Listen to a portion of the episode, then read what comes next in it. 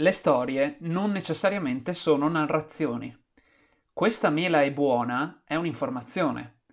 Ieri ho comprato 10 mele e oggi ne mangerò una è una storia.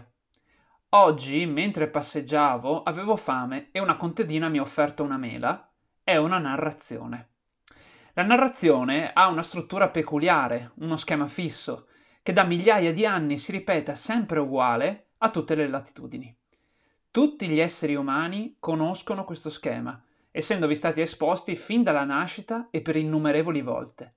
Ed è quindi innestato a tale profondità nel nostro cervello che per lo più nemmeno lo notiamo. Lo schema funziona più o meno così. C'è una situazione iniziale il cui equilibrio viene alterato da un evento improvviso. Si innesca così un conflitto crescente fino a quando una scelta, di solito del protagonista, cambia il conflitto porta all'apice dello scontro e infine a un nuovo equilibrio diverso da quello iniziale.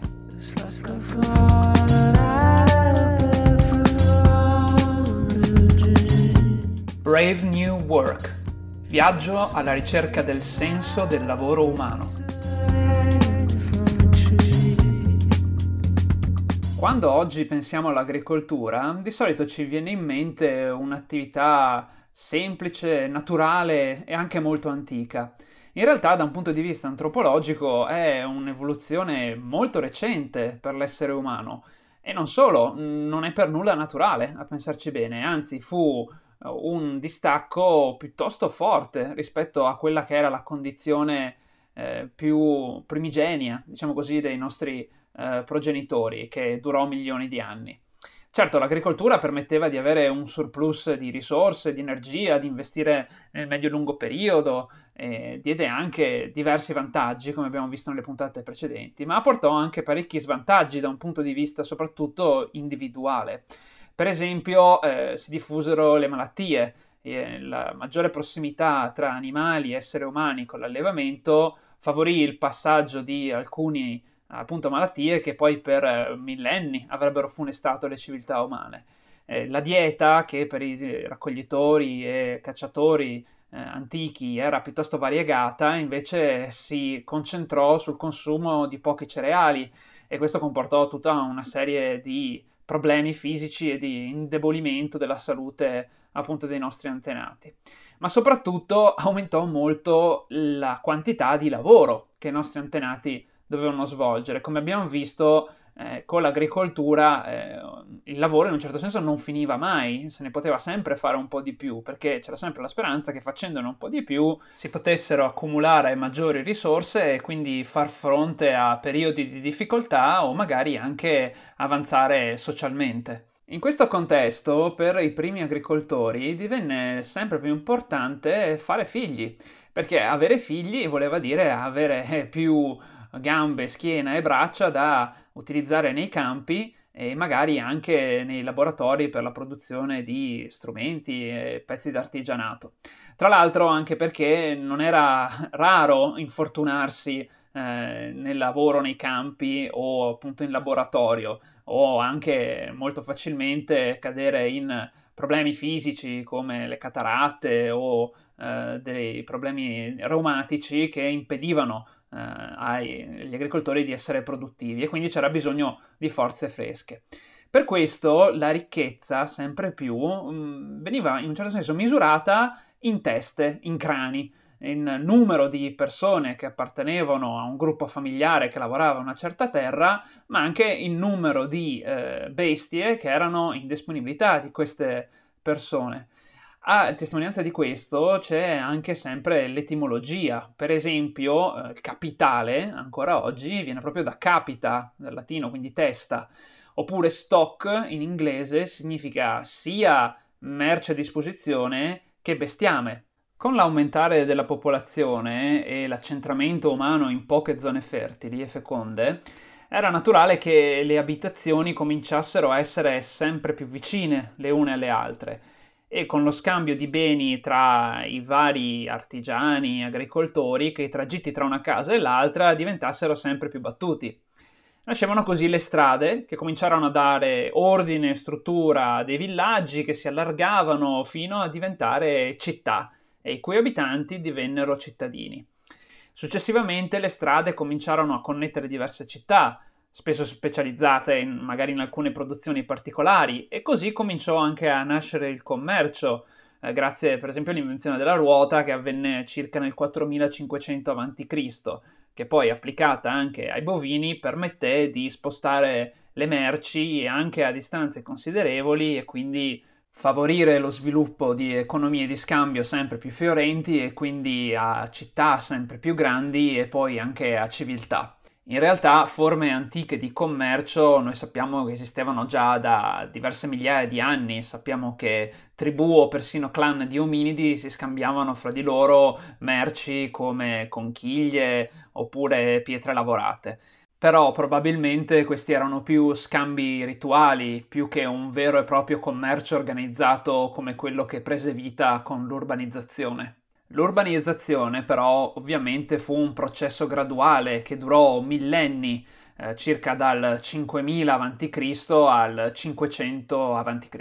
E proprio questo periodo può essere chiamato la fase della strada, ovvero la seconda fase dell'era della complicatezza. La più antica città di cui abbiamo documentazione e prova oggi è Çatalhöyük, che si trova nel sud della Turchia e che ospitò tra le 5.000 e le 10.000 persone tra il 7.000 e il 5.000 a.C. La conformazione di questa piccola cittadina è molto interessante perché è molto diversa da come siamo abituati oggi a immaginare una città. Si trattava infatti di tutta una serie di case in muratura molto vicine tra di loro, addirittura senza strade e in cui gli abitanti si calavano dal tetto. Non solo, ma eh, sembrava anche una civiltà molto egualitaria, infatti non c'erano case più grandi di altre, non c'erano piazze, non c'erano palazzi per l'esercizio del potere. E peraltro mh, anche il, la parità tra il genere sembra che fosse eh, abbastanza preservata, seppure con specializzazioni diverse, per esempio si sono ritrovati dei dipinti in cui gli uomini cacciano e si adornavano con queste pelli di leopardo, ma anche delle statuette di donne assise, peraltro, in troni di leoni. Çatalhöyük quindi era più una specie di prototipo di città, era forse più propriamente un insieme di case in muratura di agricoltori. Però eh, era il primo passo di un processo di urbanizzazione che ebbe molte profonde implicazioni sociali, politiche, culturali eh, nella nostra specie. Per esempio, se come abbiamo visto nell'era della semplicità i clan e le tribù trovavano piuttosto naturale condividere le risorse tra di loro, con eh, le città questo divenne via via più difficile. Non solo perché eh, si era appunto innestata una prima idea di proprietà privata derivata dall'agricoltura, come abbiamo visto nella scorsa puntata, ma anche perché eh, essendo eh, il numero di persone in cui si veniva a contatto molto più alto, era anche molto più difficile capire, per esempio, qual era la gerarchia sociale. Non si poteva più conoscere tutte le persone che si incontravano mano a mano che queste città si allargavano. E non solo questo, eh, visto che eh, le città si allargavano e, e, vivevano del surplus che veniva prodotto dai campi, eh, era sempre più importante gestire questo flusso di risorse. E quindi i cittadini erano sempre più costantemente esposti ai possedimenti e al prestigio degli altri e questo creò una specie di competizione per il potere e per quelle posizioni che eh, erano necessarie proprio per gestire il flusso di merci eh, e di relazioni tra un numero crescente di abitanti. Questo per esempio comportò il fatto che eh, si dovesse cominciare a comunicare a prima occhiata qual era il ruolo di ogni persona all'interno di queste cittadine. E come si poteva fare? Tramite per esempio i beni posizionali, quali gioielli o vestiti di un certo tipo di fattura, di col- colore, delle corone, eccetera, cioè delle eh, cose che mh, se si portavano addosso, chiunque, anche chi non ti conosceva bene, poteva sapere qual era il tuo ruolo all'interno della società. Questo però ovviamente era, si potrebbe dire in termini moderni, una proxy, cioè eh, i gioielli o i beni posizionali servivano in realtà a dare un'evidenza di un potere immateriale e quindi eh, i desideri immateriali nelle eh, città diventavano sempre più importanti rispetto invece a quelli materiali.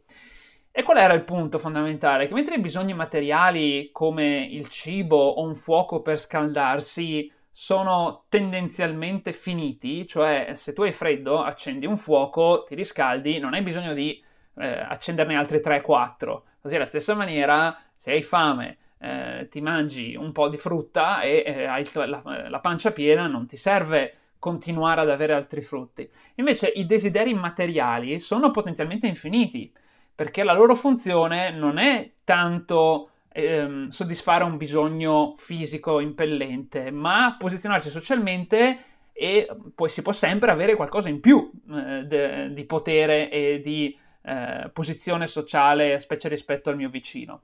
Quindi la città creò questa eh, combinazione per cui il lavoro potenzialmente infinito introdotto con l'agricoltura poteva ora coniugarsi a bisogni immateriali potenzialmente infiniti.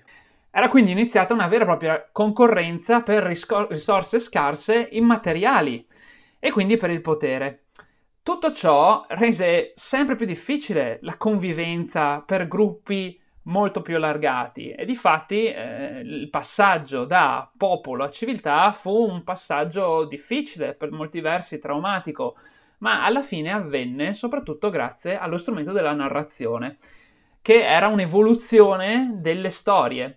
La narrazione, come abbiamo sentito nel brano all'inizio di questa puntata, ha uno schema fisso e rappresentò un consistente passo in avanti eh, rispetto alle storie, perché se queste ultime erano solo in grado di comunicare informazioni ed emozioni in maniera strutturata, le narrazioni davano anche invece la possibilità di fare interiorizzare delle idee complesse, astratte e scarsamente intuitive come per esempio l'idea di legge o l'idea di patria o l'idea di onore.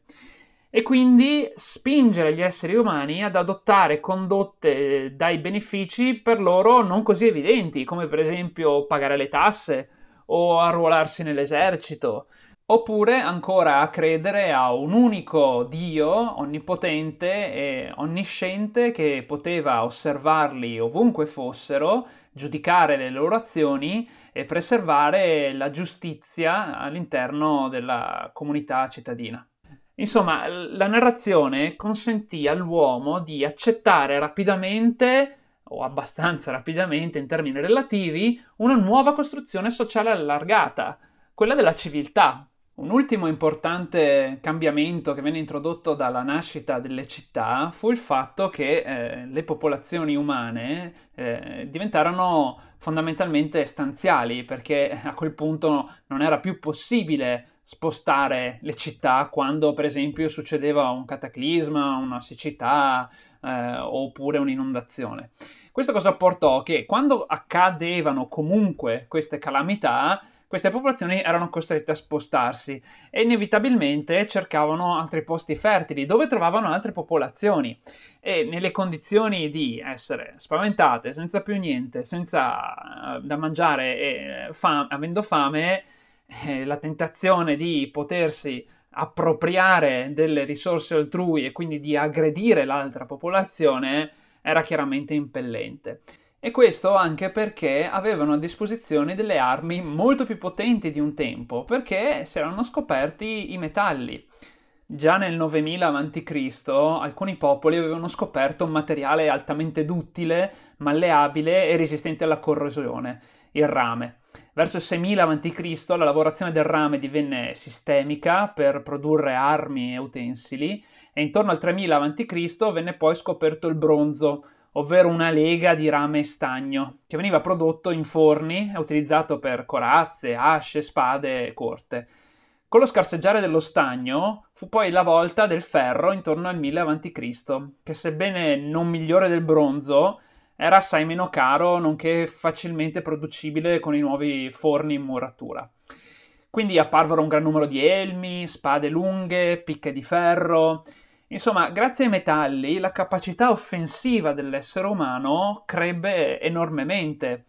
E questo non solo accrebbe la tentazione di invadere altri popoli, ma anche la paura di eh, subire queste invasioni e quindi portò alla creazione di mura e poi anche a una vera e propria casta militare.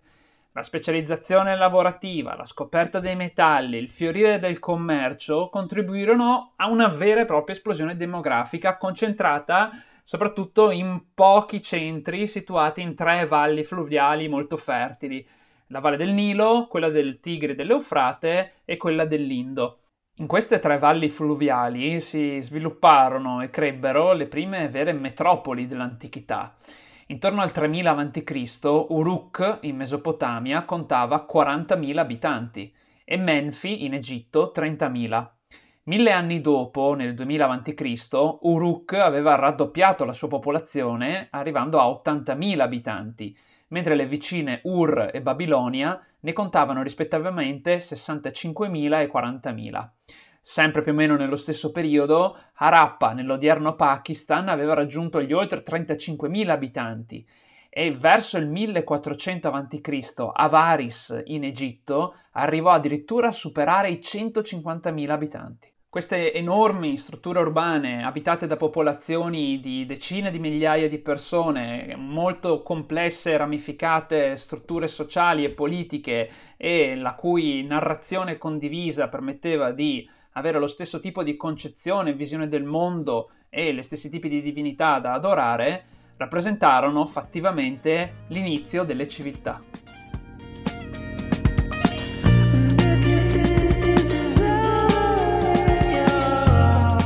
Grazie per aver ascoltato anche questa puntata. Ti ricordo che puoi scaricare il libro Brave New Work su tutte le principali librerie digitali. E se ti sta piacendo questo podcast, apprezzerei molto se volessi segnalarlo ai tuoi conoscenti o ai tuoi contatti social o magari lasciare una recensione. Ci sentiamo domani, grazie, ciao!